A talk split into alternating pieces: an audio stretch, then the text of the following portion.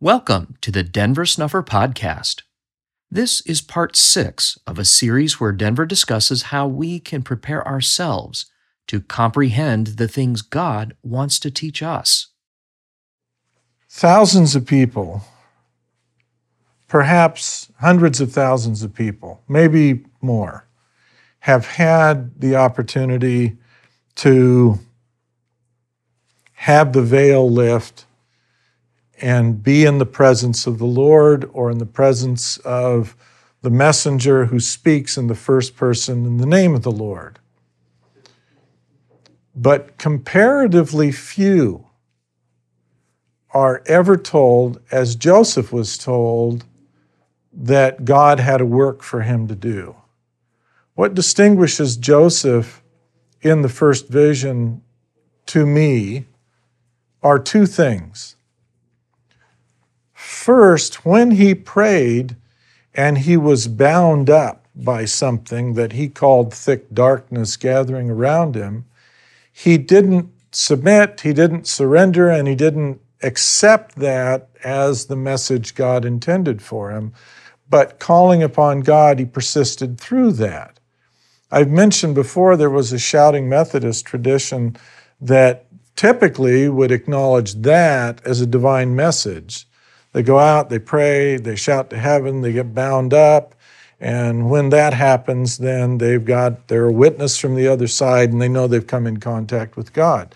Joseph, for some reason, did not accept that. He pressed through, he persisted, and calling upon God, he was delivered from that, at which point he saw what was initially um, a pillar of light that that troubled him until he saw that the treetops were safe from contact with it, that he might survive contact with it also, and it gradually descended, and he saw personages within it. The second remarkable thing about Joseph is that God had a work for him to do, but he ends the description of the first vision with many other things did he say unto me, which I cannot reveal at this time. Joseph knew a great deal more right at the beginning than he understood.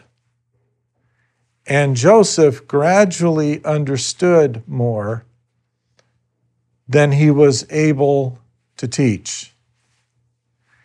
And at about the time that Joseph reached not just the height of his comprehension, but the height of his capacity to be able to teach, he was taken from us. We, we lost him.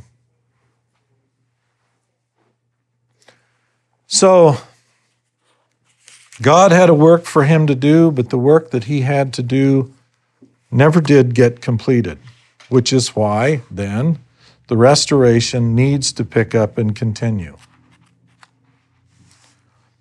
Well, a new restoration has begun, preliminary to winding up God's great work. God is very active at present. Being chosen to do God's work does, does not make us godly virtuous, or better than others. Every individual must be godly and practice virtue, and even then, we're no better than any other people. The difference consists in God's willingness to direct us forward as He completes the promises and covenants He made to the fathers. It's God's presence not our worthiness which distinguishes us. There's a great work that at this moment is still undone, a project that remains for a faithful people. It will require revelation from heaven to be able to accomplish, and therefore, it will require people willing to receive new revelation. Although we may understand some few things about the Lord's plans, what we know at present is relatively small in comparison with the fullness of the revelations yet to be restored. Incomplete understanding has never prevented mankind from obeying God. From the beginning, righteous men and women have pleased God by doing what He asks of them, even though they did not yet comprehend the reasons behind the commandment. And after many days, an angel of the Lord appeared unto Adam, and asking, Why do you offer sacrifices unto the Lord? And Adam said unto him, I know not, but the Lord commanded me. The angel spake, saying, This thing is a similitude of the sacrifice of the only begotten of the Father, who's full of grace and truth. Wherefore you shall do all that you do in the name of the Son. You shall repent, call upon the name of the Son forevermore. And in that day the Holy Ghost fell upon Adam, which bears record of the Father and Son. Ignorant obedience, perhaps decades or centuries in the absence of the Holy Ghost falling upon him, was the prelude that led Adam to receiving the gift. Even those taught by Christ could not understand his message. The accounts of Christ's life in the four gospel books mention frequently that his followers did not understand what he told them. Here's one example then he took the twelve and said unto them, Behold, we go up to Jerusalem, and all things which are written by the prophets concerning the Son of Man shall be accomplished. For he shall be delivered unto the Gentiles, shall be mocked and spitefully treated and spit on. And they shall scourge and put him to death, and the third day shall rise again. And they understood none of these things, and this saying was hidden from them. Neither remembered they the things which were spoken. Adam was the first patriarch over humanity and stands at the head of his posterity, governing in the family of God beneath only Christ and God the Father. Yet when he lived and obeyed God, there were commandments he was given that he did not understand. He was puzzled, but he obeyed. Christ called 12 disciples and kept them as his closest pupils during his ministry. Yet, despite walking continually with him, there were things he taught them they could not understand. Righteous men and women have followed and pleased God despite their ignorance. What is more important? To be a person of great understanding or a person of diligent obedience? Building Zion is daunting. Take a moment and ask yourself what it would take to build a functioning community. Any community for any people will require a lot of the same things to be addressed. For example, housing, streets, water supply, waste disposal, and some form of energy. No matter how rudimentary an infrastructure a community may have, there must always be one. Without a clean water supply, people get sick or die. But a water source for a community does not mean they have clean, potable water that can be consumed. Clean water requires filtering or processing to remove contaminants and unwanted organisms. If one person drills a well and recovers clean groundwater for his residents, that does not mean there is a water supply for a community. If every resident requires their own well, then the cost for a water supply far will, will multiply far beyond the cost for a community water supply that shares costs among many residents. Communities almost always pool resources to develop a city water system. Wastewater needs to be handled in a sanitary way to prevent outbreaks of diphtheria, cholera, and typhoid. One solution for a sanitary wastewater system is for an individual residence to have a septic tank. In a community that lacks a sewer system, septic tanks are required for every building that has a bathroom. But that increases costs for each house far above the cost required to build a shared sanitary wastewater system. This is why communities almost always pool resources to develop a citywide wastewater system. Roads are also generally maintained by a community in which shared resources allow the cost of a road system to be borne by all members of the community. A community's energy needs are not always met by gas or electric power. There was a time when many houses were heated by coal or wood.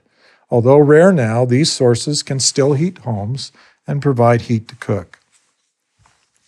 A community that is not planned and carefully developed can quickly become unlivable, unhealthy, and unsustainable. Planning and thus implementing the plan should not involve haste and hurry.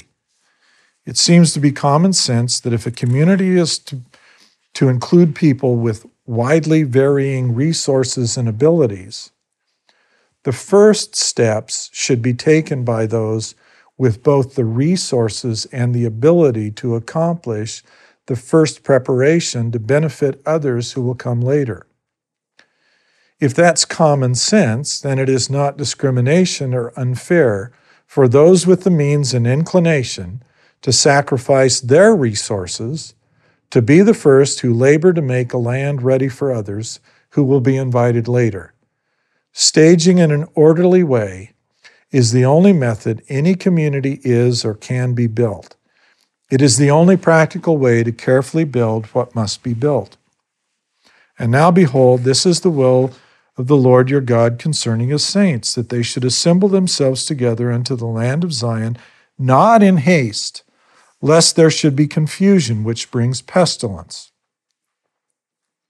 If land is not prepared beforehand, Confusion and pestilence go hand in hand. Cholera, diphtheria, and typhoid all can and have returned today in this nation. Forbes magazine reported. Los Angeles has a growing problem with diseases borne by both flea and feces. An LAPD officer was just diagnosed with typhoid fever, along with two more from the same workplace displaying symptoms. Meanwhile, cases of typhus caused by a different bacterium have soared in California from 13 in 2008 to 167 in 2018. In addition, there have been outbreaks, outbreaks of hepatitis A tuberculosis, and staph in LA and other West Coast cities. We need to be wiser than the society in which we presently live. We can build a new society that will eventually have people who are at peace with one another, living in righteousness and having all things in common, but that is still years ahead. The religion of God and the greatness of God is so vast and so all encompassing that it's impossible for one person or one group or one denomination or one movement to have held on to it all.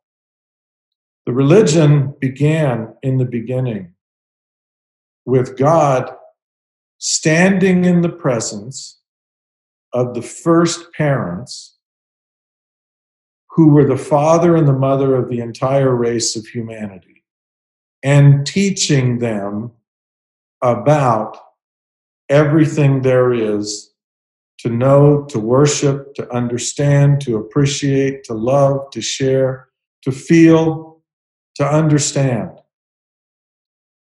But we have done a bad job of preserving that. We had at the beginning the truth taught, and then we had the truth lost. The process of losing truth is called apostasy. But apostasy does not mean that everything is lost. It means that some has been lost. Because anything less than all of it is less than the true religion. And so apostasy causes us to only keep parts of the religion. But all religion in all cultures and all denominations everywhere in the world have a common root. From time to time, God has sent messages back into the world. Those messages are restorations in which some of what has been lost is then restored again to help complete the picture. I believe there have been many apostasies. Correspondingly, there have been many restorations. But a restoration to complete the entire story has to return us all the way back to the beginning, has to give us the opportunity to have once again everything that was here at the start that unifies together and weaves into one great whole all of the truths. In some of the religions that we have heard glimpses of today, there are greater truths about some characteristics than have been preserved in the Christian tradition. We need to have reunited all the truths from all the limited apostasies that nevertheless contain truths into one great restoration back into a whole with the guidance and assistance of God.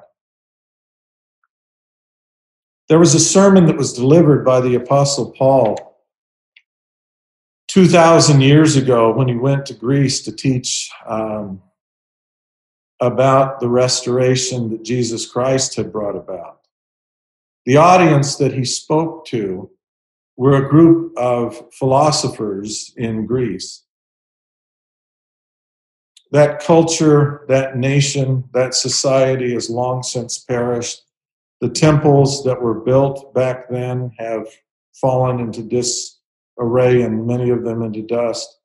But the sermon that Paul taught on Mars Hill has been preserved, and we have a record of the sermon that he taught he referred to them, he said, You ignorantly worship God, whom I declare unto you.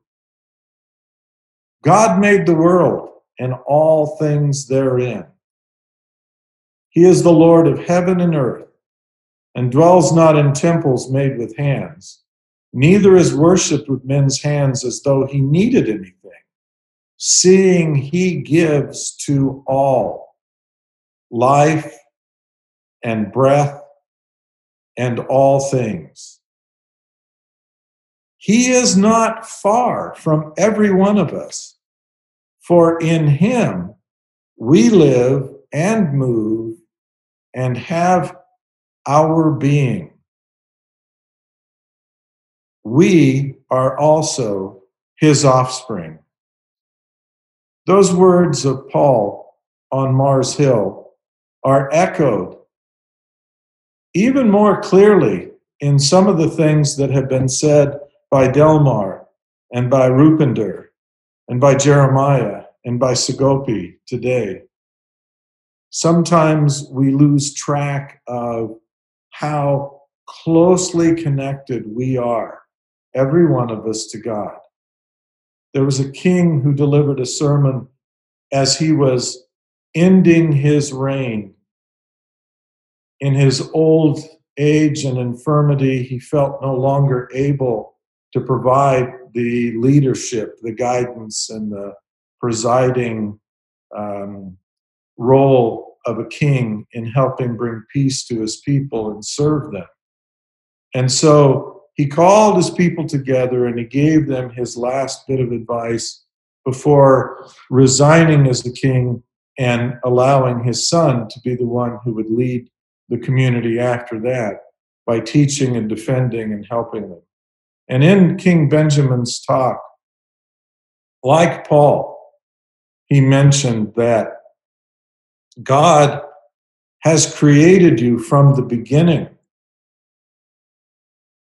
and is preserving you from day to day by lending you breath that you may live and move and do according to your own will, and even supporting you from one moment to another. The story that we have of the creation in the Bible says that God put into, He breathed the breath of life into Adam.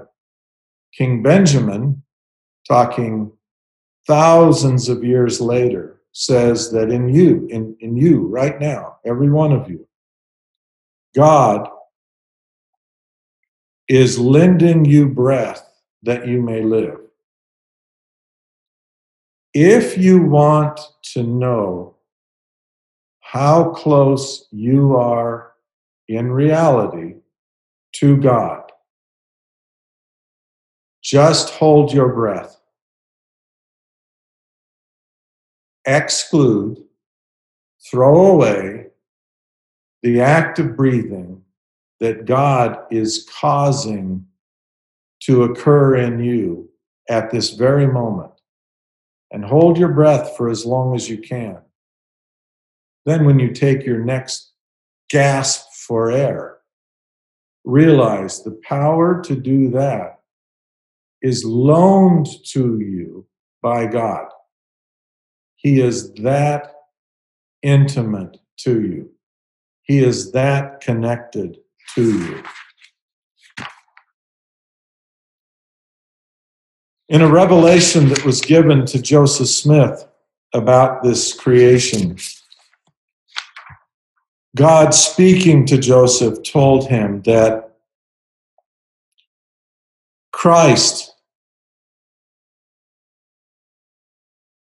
is in all and through all things the light of truth, and that truth shines. This is the light of Christ, as also he is in the sun, and the light of the sun, and the power thereof by which it was made, as also he is in the moon, and the light of the moon, and the power thereof by which it was made, as also the light of the stars, and the power thereof by which they were made, and the earth also and the power thereof, even the earth upon which you stand.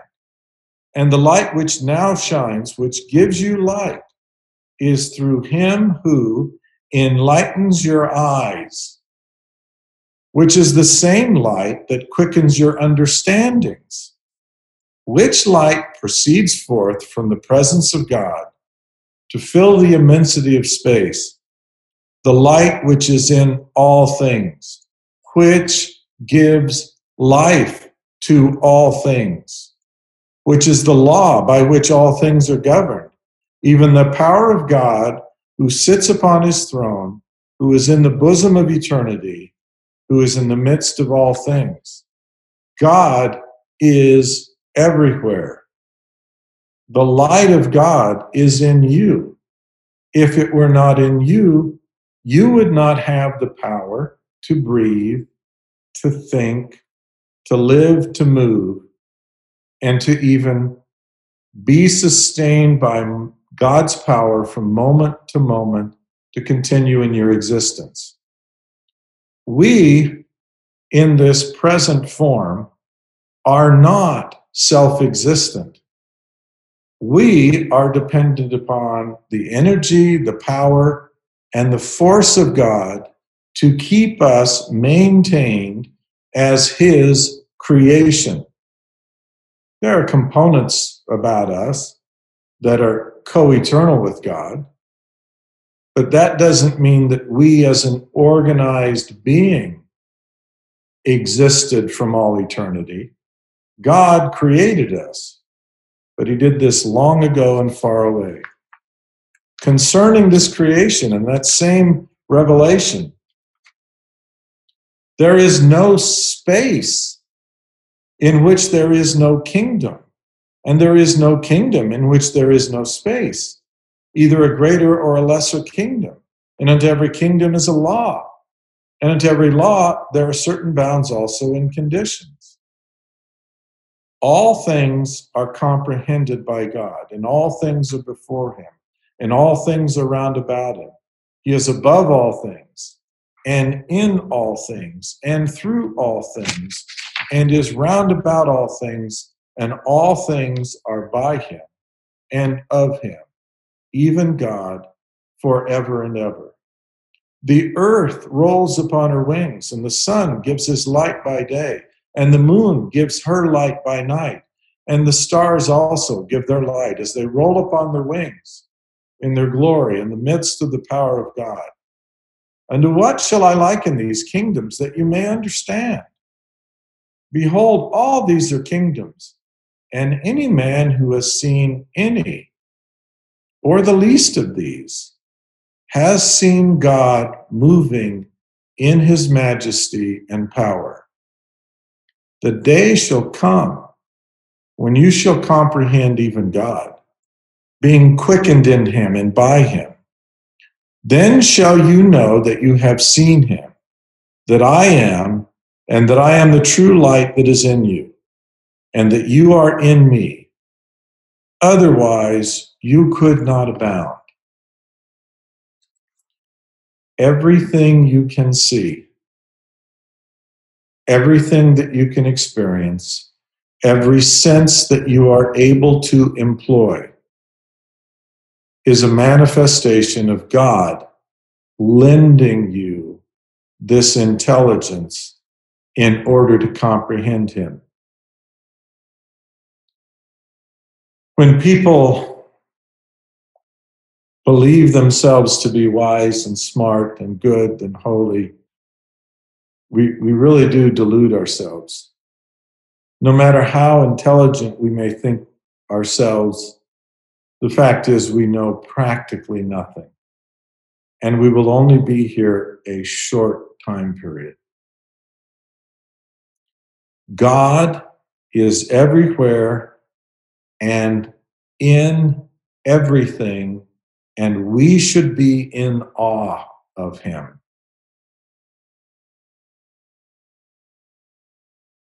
Using everything that we have the ability to assemble, using all of our science, using all of our finest instrumentation, using every mechanism that we can devise. We know that approximately 68% of the energy in the universe is what is called dark energy. It's called dark energy because we know it's there. We haven't a clue what it is. Using that same science and ability and instrumentation, we know that 27% of the universe is comprised of dark matter. We know it's there because physics suggests its presence. We don't have a clue what it is. The total of these two means that 95% of the universe we can detect is composed of things we cannot see we cannot understand, we cannot comprehend. We detect and comprehend at best only 5% of all that exists using our best science and best instruments to examine the universe. On this world, just, just this world, depending upon the degree of humility that we acknowledge about our present understanding, we may only know of somewhere between 1% and 14% of the life forms that exist on this planet. Of the known life forms that we know about, humanity makes up no more than one one hundredth of one percent of that life.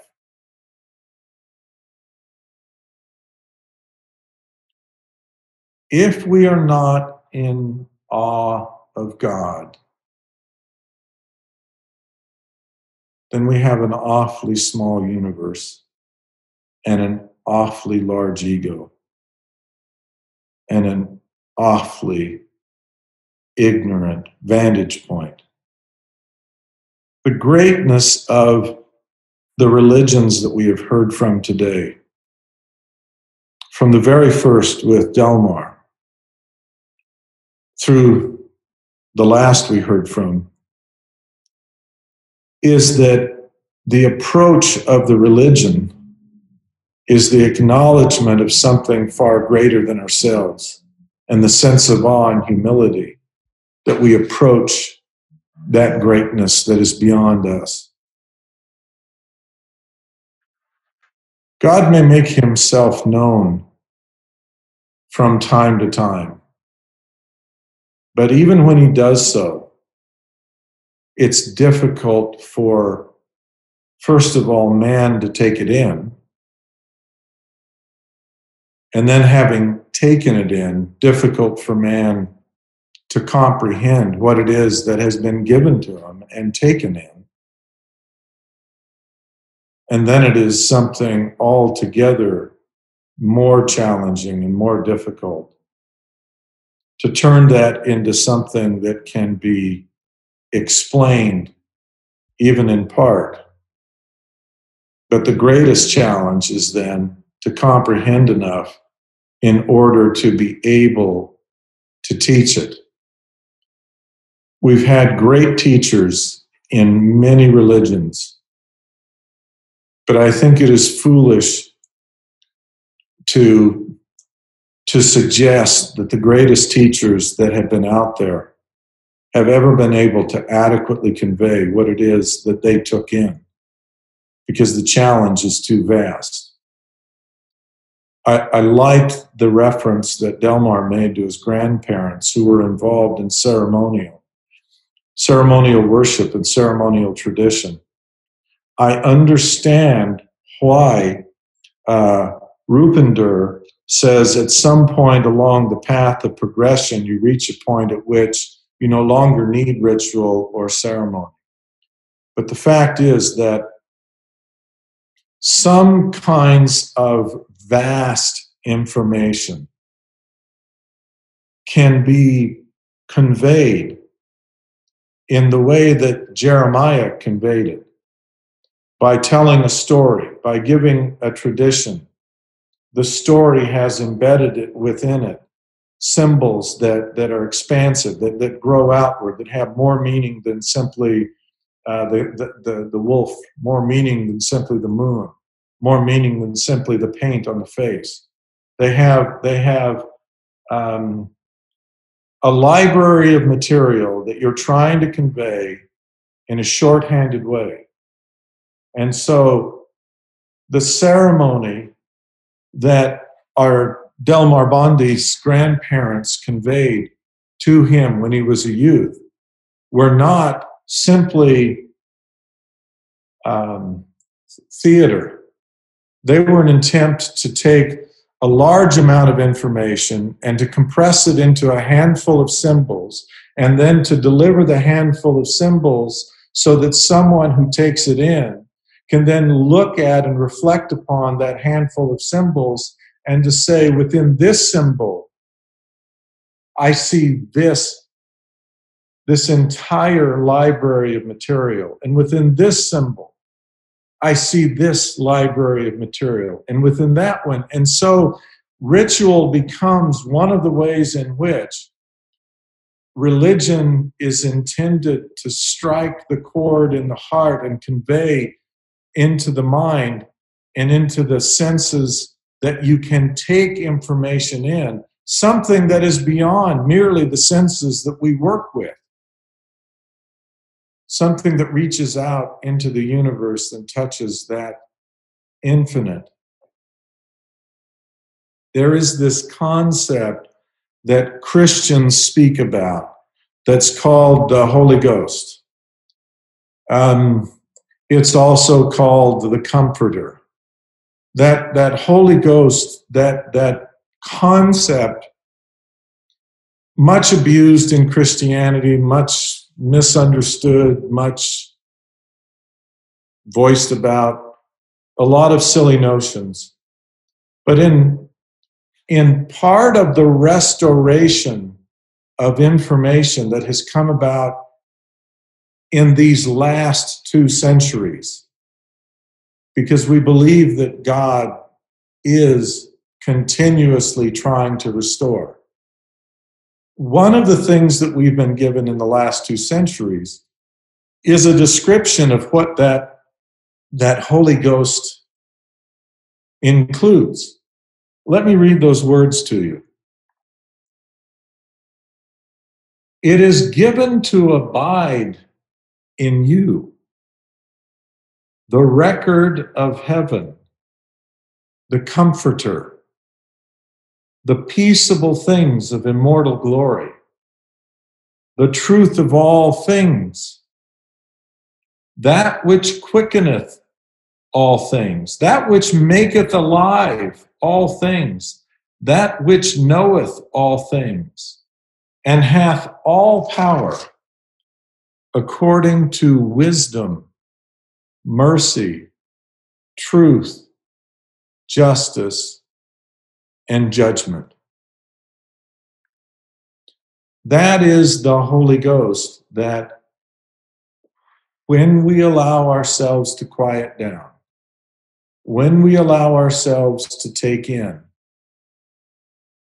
when we recognize the breath that we rely upon to remain conscious, when we realize that the colors that we behold with our eyes are loaned to us as a sensibility given to us by God. At that moment, you're connecting to God. At that moment, He is present with you. At that moment, you should be in awe of Him sharing with you that capacity because He is with you. So when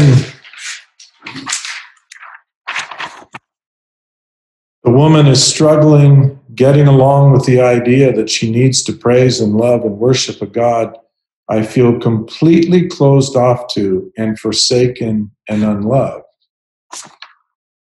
The place to begin is to recognize it's an expression of God's love to you that you can see.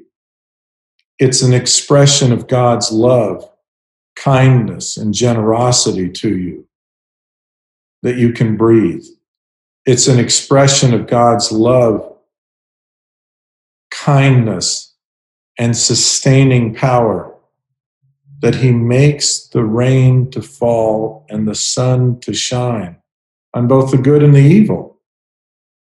It's an expression of His love and His presence with you that you have the opportunity to be here, to be part of a family, to be connected with others, to converse and to eat and to feel love and to feel kindness.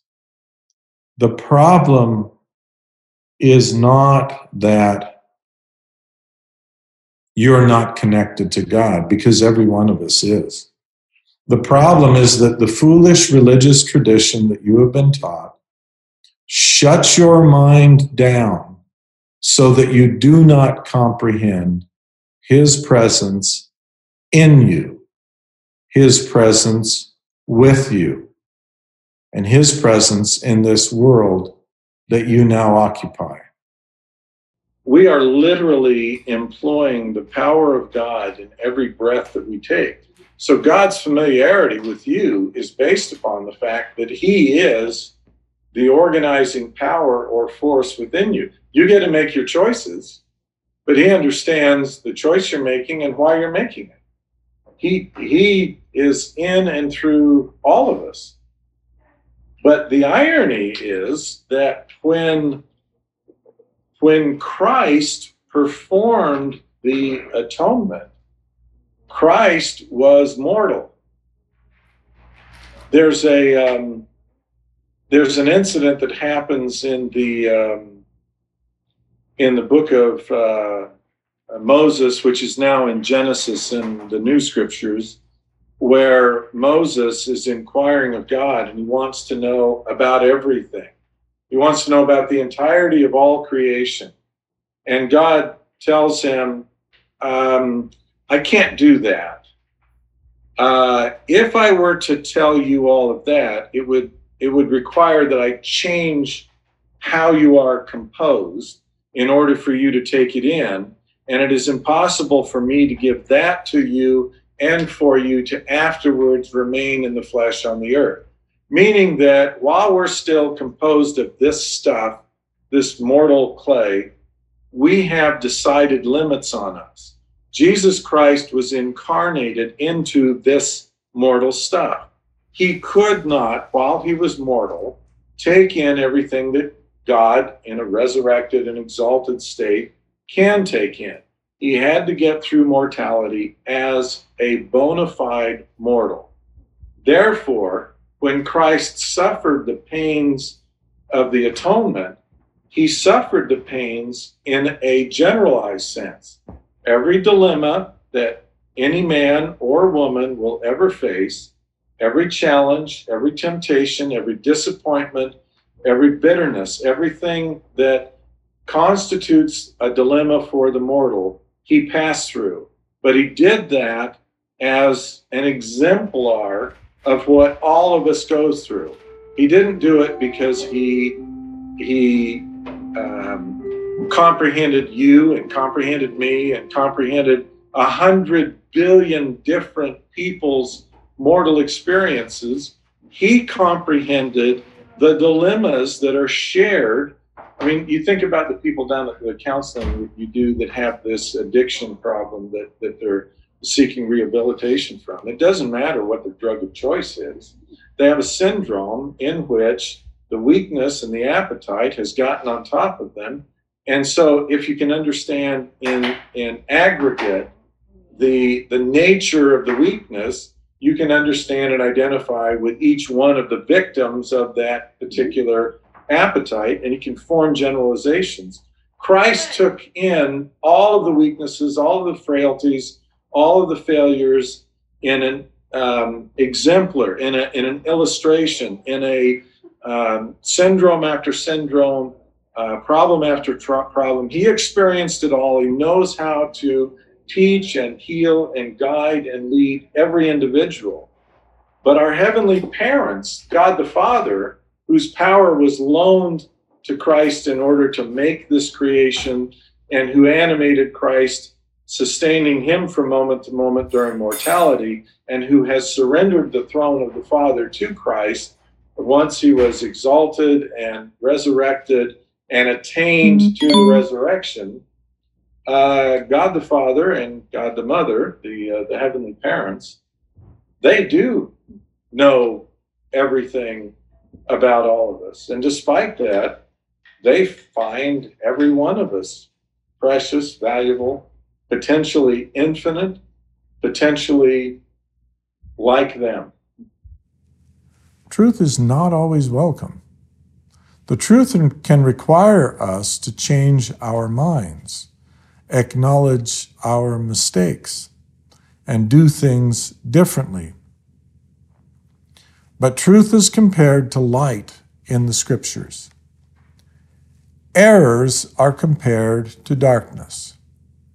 We are promised that if we will welcome the light, then the light will grow.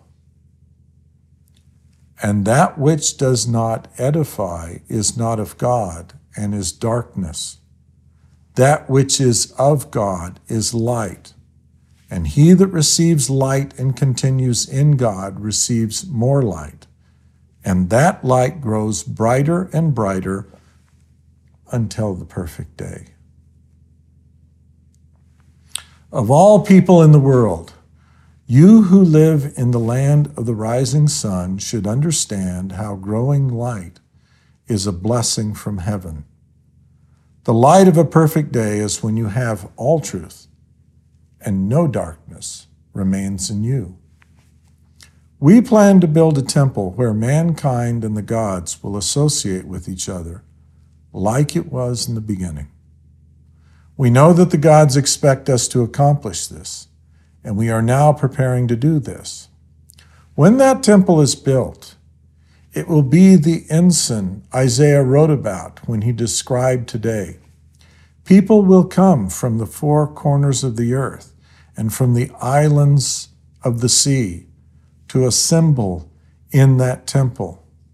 Isaiah said those who come to that temple will learn about the gods and truths of this world. Isaiah wrote, But in the last days it shall come to pass that the mountain of the house of the Lord shall be established in the top of the mountains, and it shall be exalted above the hills, and people shall flow unto it. And many nations shall come and say, Come, let us go up to the mountain of the Lord, and to the house of the God of Jacob, and he will teach us of his ways and we will walk in his paths. We believe the gods intend to keep every promise they made to mankind. We believe Jesus Christ will restore all of us to life. We know that Jesus Christ died, was buried, and rose from the dead. He has instructed us to be baptized in his name as an initiation to follow him Baptism is a ritual to symbolize death, burial, and resurrection. We are put under the water to symbolize being buried in the ground. We are brought back out of the water to symbolize rising from the grave or returning to life following death. We have authority from Jesus Christ to teach about him and to baptize any who choose to follow him. Baptism begins a new life. It is sometimes called being born again because it represents living a new life, laying down the old life. When we begin to follow Jesus Christ, the light begins to grow.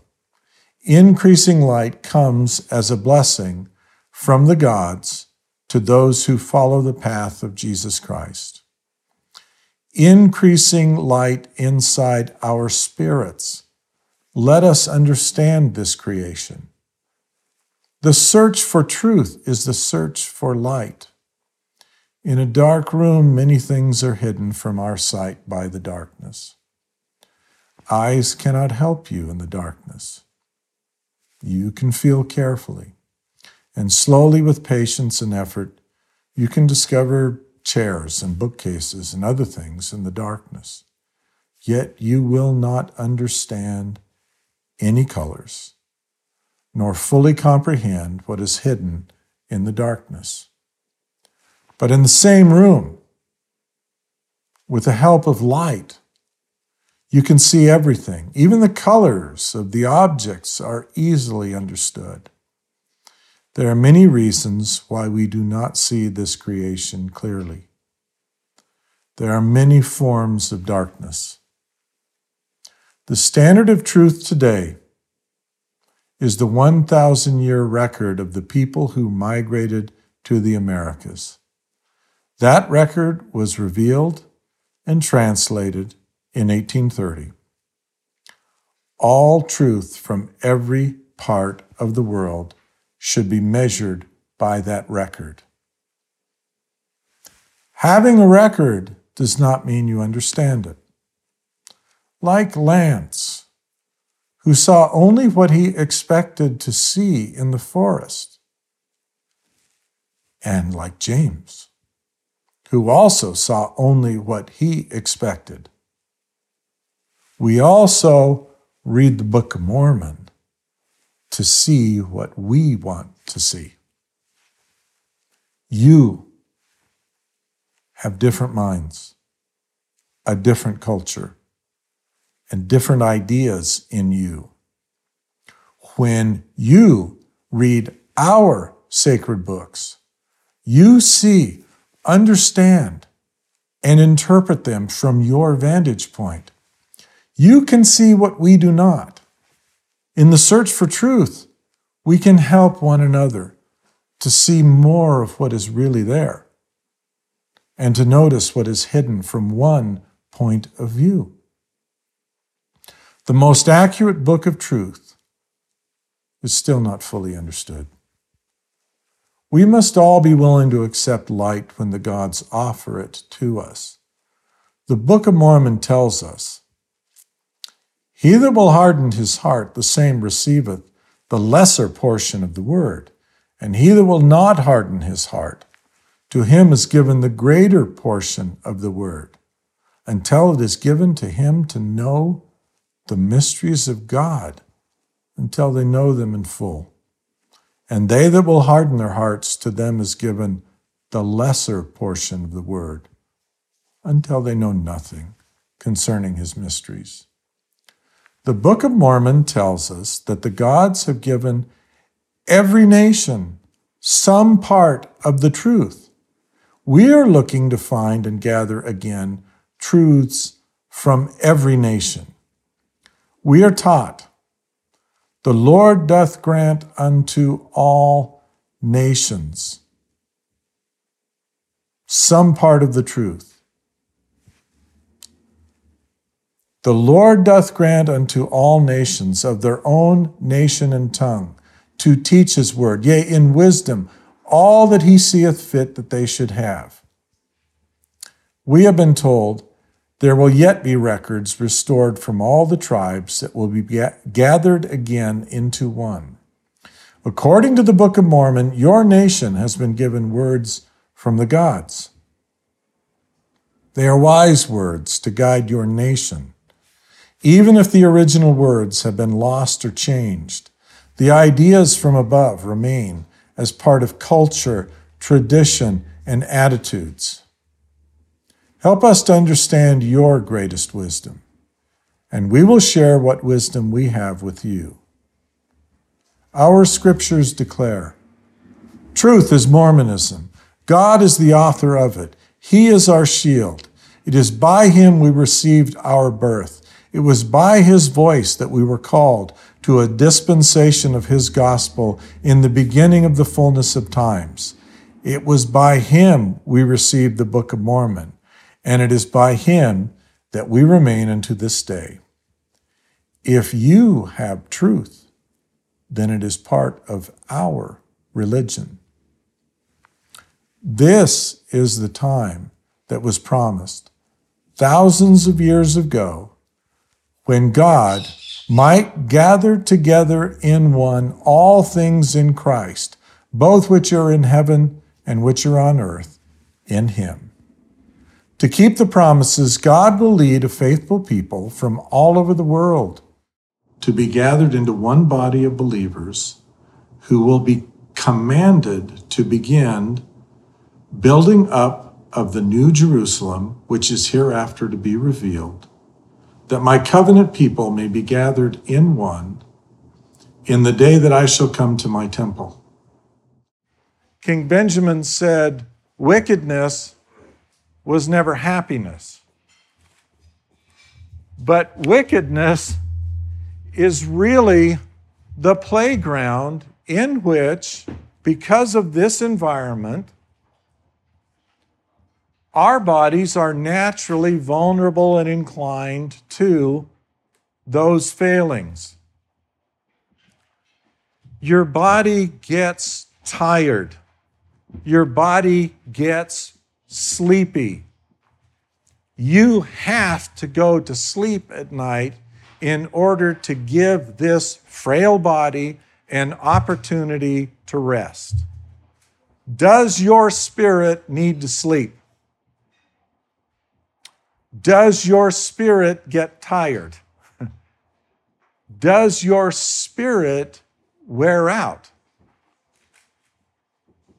It's co eternal with God. Very often, what's going on at night when you're having dreams is not your body, but it's the fact that your body can't contain the activity of a spirit that never sleeps.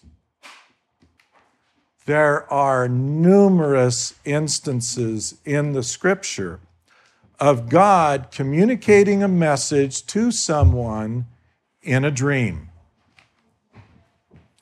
There are numerous instances of God appearing in the night vision. The Apostle Paul talked about how he was caught up to the third heaven. And when he was caught up to the third heaven, he makes the observation whether in the body or out of the body, I cannot tell. But he was caught up to the third heaven because the bodies of your first parents, Adam and Eve, and all of us as descendants of them, are made in the image of God. If you are in the presence, caught up to the third heaven, all of the things that you have now fingers and toes, a body composed of intelligence and made of light and truth appears to be the same thing that you're walking around here that's composed of dust. You can't tell the difference between the two. Everything about that is just as physical in its appearance, in its experience, as is what we experience here in these bodies of dust. But he was caught up and he experienced the presence of God and he saw and he heard unspeakable things. Well, why are they unspeakable? They're unspeakable for largely the same reason that Ezekiel describes the glory of God instead of God, and the glory of God inhabiting the place in the temple that God went into, because it's hard to get past the limitations of this dust in order to get your hands around and to describe what it is that gets experienced there. It is unspeakable because the only way I'm able to communicate to you today is either using my mouth or writing letters on a board. That's pretty limiting. What Paul experienced was not limited in that way. You have the same capacity as Paul you have the ability to take in to you through the Spirit the light and the truth or the intelligence that is co equal and coexistent with God Himself. In your physical body, there is one and only one organ that allows you to see. Now, you get a side by side in order to have depth perception, because the only way you can perceive depth is if you have two points of origin in order to see that you're closer and you're further away, and depth comes from the triangle. It gets used in order to triangulate to figure out distance all the time. Computers do that for us all the time. But in this physical body of dust, the only way you can see is through your eyes. When we injure your eyes, we can blind you. Do you think that your spirit can only see with eyes? Well, the answer to that is your spirit can see as a native part of every bit of the person of intelligence or light and truth. If you were in the Spirit and you could behold God, and God were at your side or above you or behind you, in the Spirit and quickened so that you weren't blinded by the body, but you could behold, you would not need to turn your eyes or to turn around. You could behold the presence of God in the Spirit from every source. All of the powers of the body that are limited to the particular organs are a function of this organization. The Spirit has capacities far, far greater than the body. When you say, assuming you sing that old song, that you are a child of God, you are literally that in the sense of your spirit. It was and it is connected to that couple who created you, that image, male and female, that organized the first parents. It's part of them, it resides within you.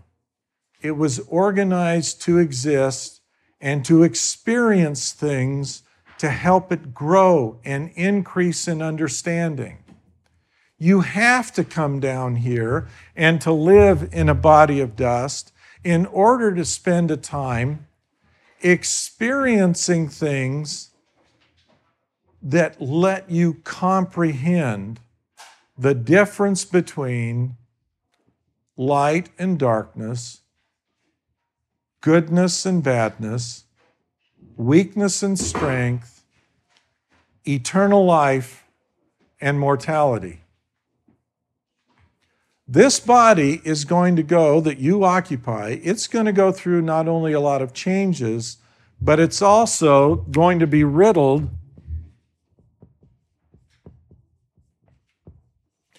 with mistakes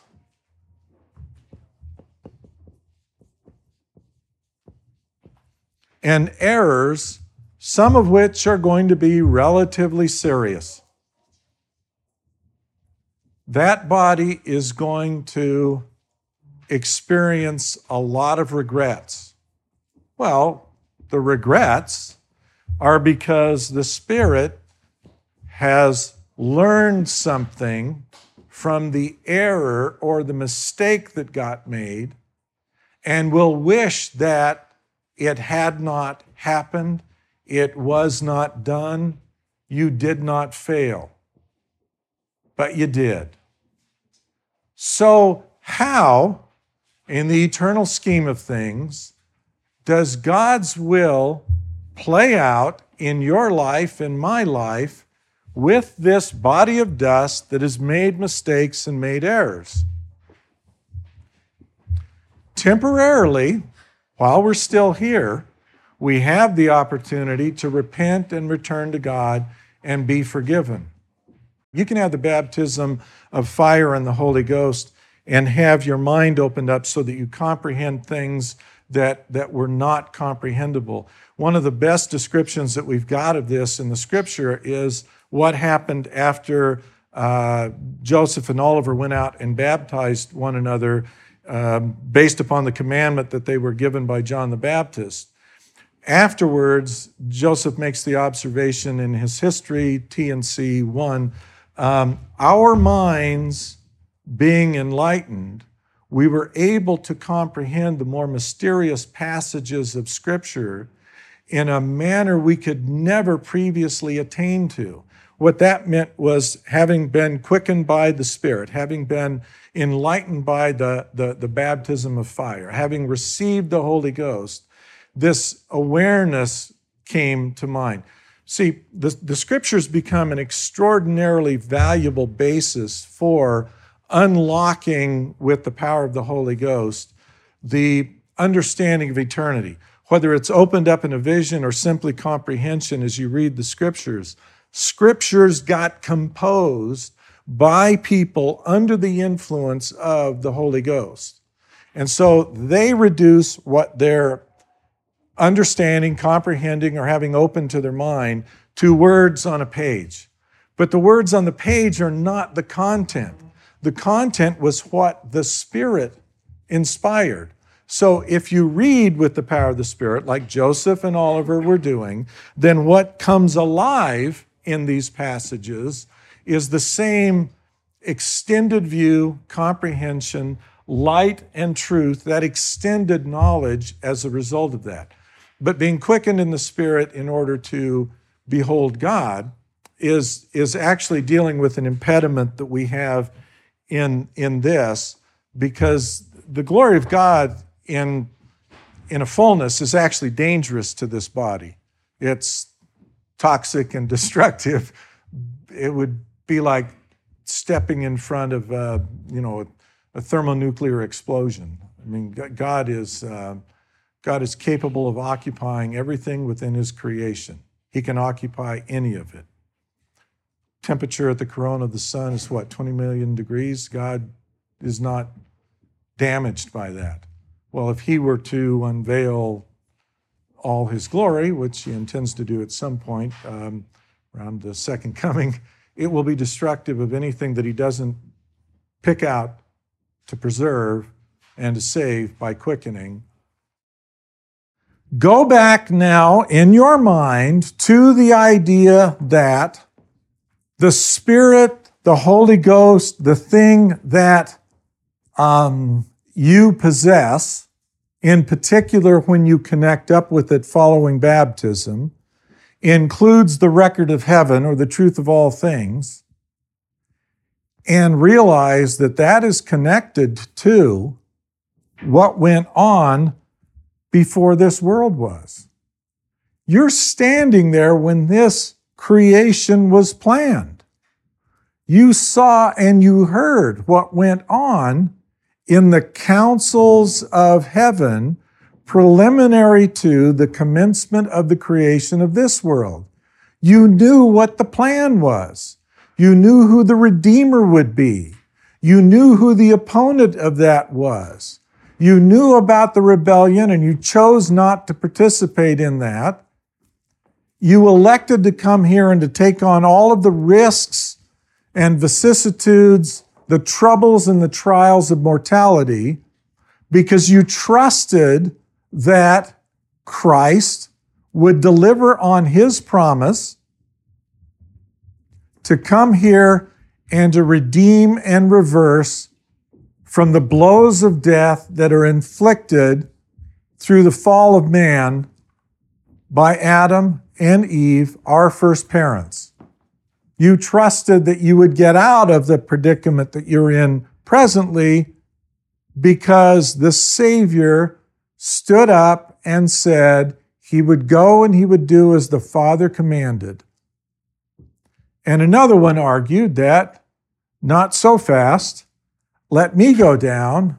I will destroy the agency of man, and I will make it possible for everyone to be saved without regard to whether they are good or bad, virtuous or unvirtuous, whether they are kindly or whether they are murderers.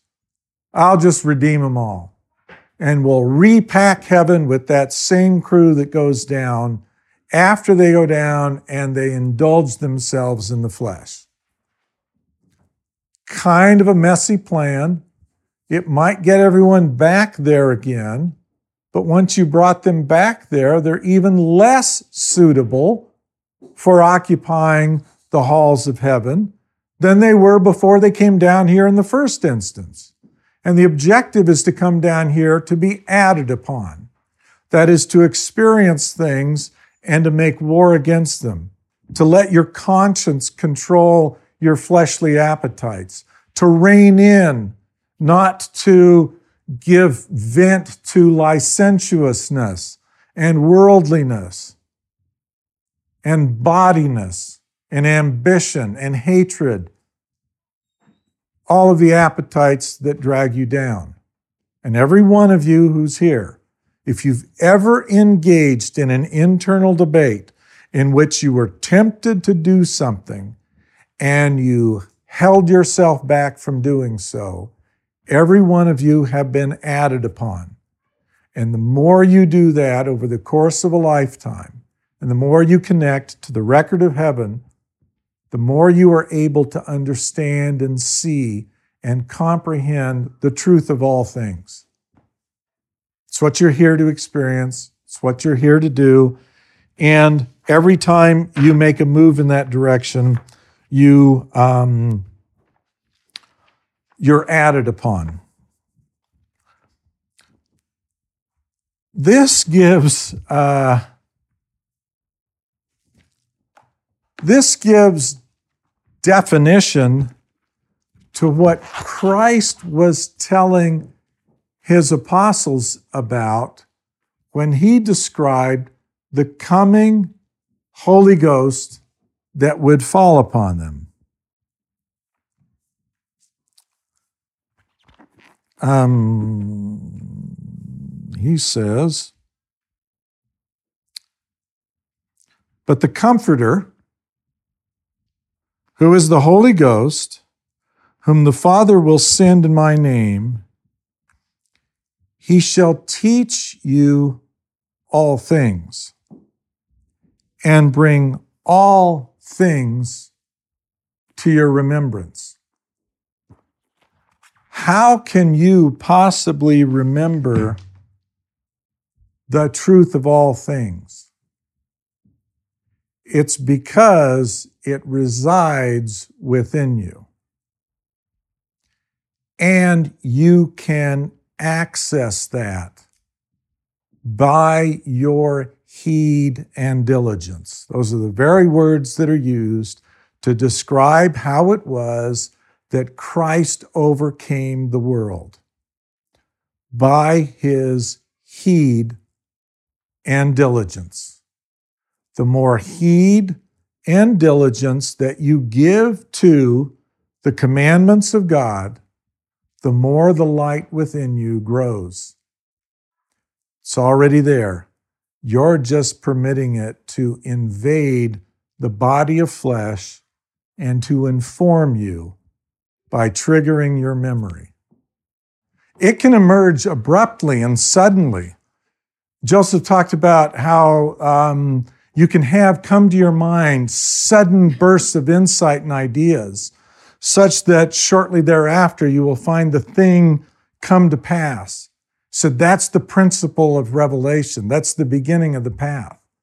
Revelation begins with stirring up from deep within you the power of that light, that truth, that glory of God, so that it intrudes into your consciousness, it intrudes into your body.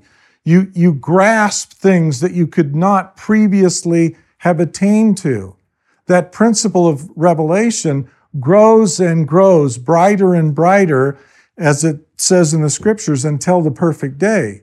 In the perfect day, you're, you're actually standing, although in the body, you're actually standing with the heavens opened unto you. It, the light shines forth so that you comprehend and you find companionship with the folks in heaven, the ministering angels the Son. The, the purpose of angels is to fulfill and do the works of the covenants. Purpose of the covenants is to lead you along until you have an audience with Christ. The purpose and ministry of Christ is to bring you to the Father. And the purpose of all of that is to reunite you back to that family that you were part of before you ever got here. The foregoing excerpts were taken from Denver's conference talk titled The Heavens Are Open, given in Hurricane, Utah on March 22, 2020. Denver's remarks given at the Unity in Humanity Interfaith Celebration, an online event held on June 7, 2020. Denver and Stephanie's remarks made during the EU Fellowship meeting on June 14, 2020. Denver's talk titled The Search for Truth, presented October 4th, 2020, during the Search for Truth online event originating from Kudayoshi, Japan. Denver's talk titled Understanding Your Soul, delivered in Sandy, Utah on February 6, 2021, and Denver's talk titled Understanding Your Soul Part 2, delivered in Highland, Utah on March 6, 2021. For information about upcoming Christian Fellowship conferences, meetings, and events, please visit restorationarchives.com. There you will also find a complete collection of Denver's lectures and papers, which are available free of charge. You can learn more about what God is doing to restore the gospel today at learnofchrist.org. Baptism or rebaptism is available for free at bornofwater.org to everyone who asks with no obligation to pay, join, or attend any church, group, or organization. The new Restoration edition of the Scriptures was canonized in 2017. All three volumes are available online for free at scriptures.info. The covenant mentioned in this podcast is available to review at receivethecovenant.com.